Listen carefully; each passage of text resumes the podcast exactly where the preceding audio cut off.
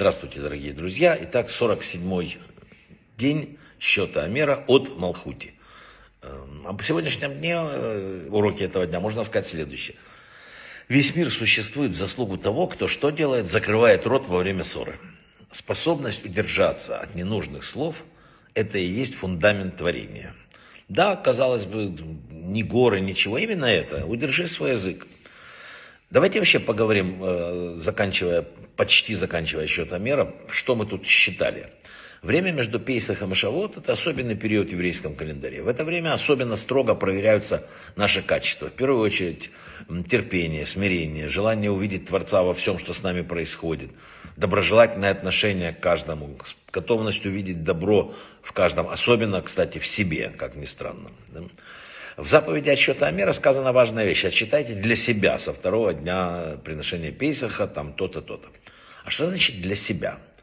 И вот еврейский закон поясняет, что каждый человек должен отсчитывать Амер самостоятельно. Это должен быть его личный счет. У каждого человека имеется свое личное предназначение в этом мире. Его не надо ни с кем сравнивать, не надо ни на кого оглядываться. То, что хорошо для одних, не обязательно хорошо для других. То, что хотят с неба от него, не обязательно хотят это от меня.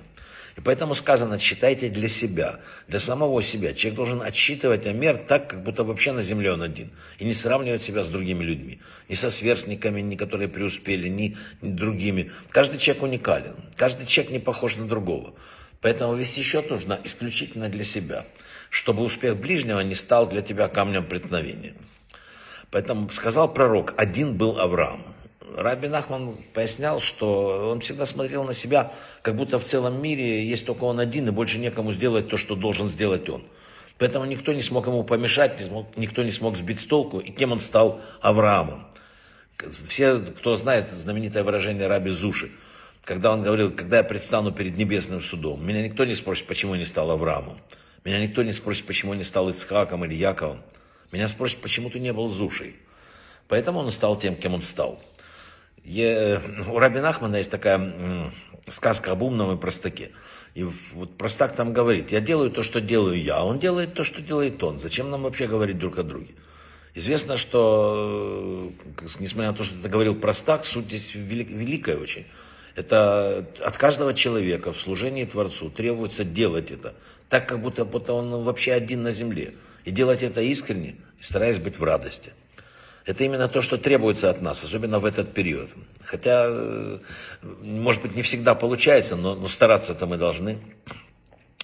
Э, Раби Нахман э, из Бреслова в книге Ликутей Аллахот делает, так, дает такой совет интересный.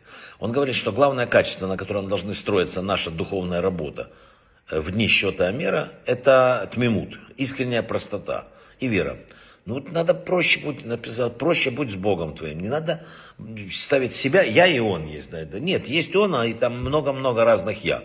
И все эти разные я, конечно, отдельные, но они не, не, не могут себя сравнивать с Богом.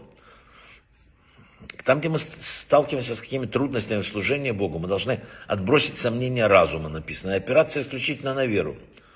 Все наши трудности написаны, все наши падения, это все от Него и ради нашего блага, хотя мы этого иногда не понимаем. Ведь разве мы выиграем от того, что наша гордыня там, или самоуверенность там чуть-чуть похудеют? Нет. Это приблизит нас переход от самодовольства к пониманию того, кто он и кто мы.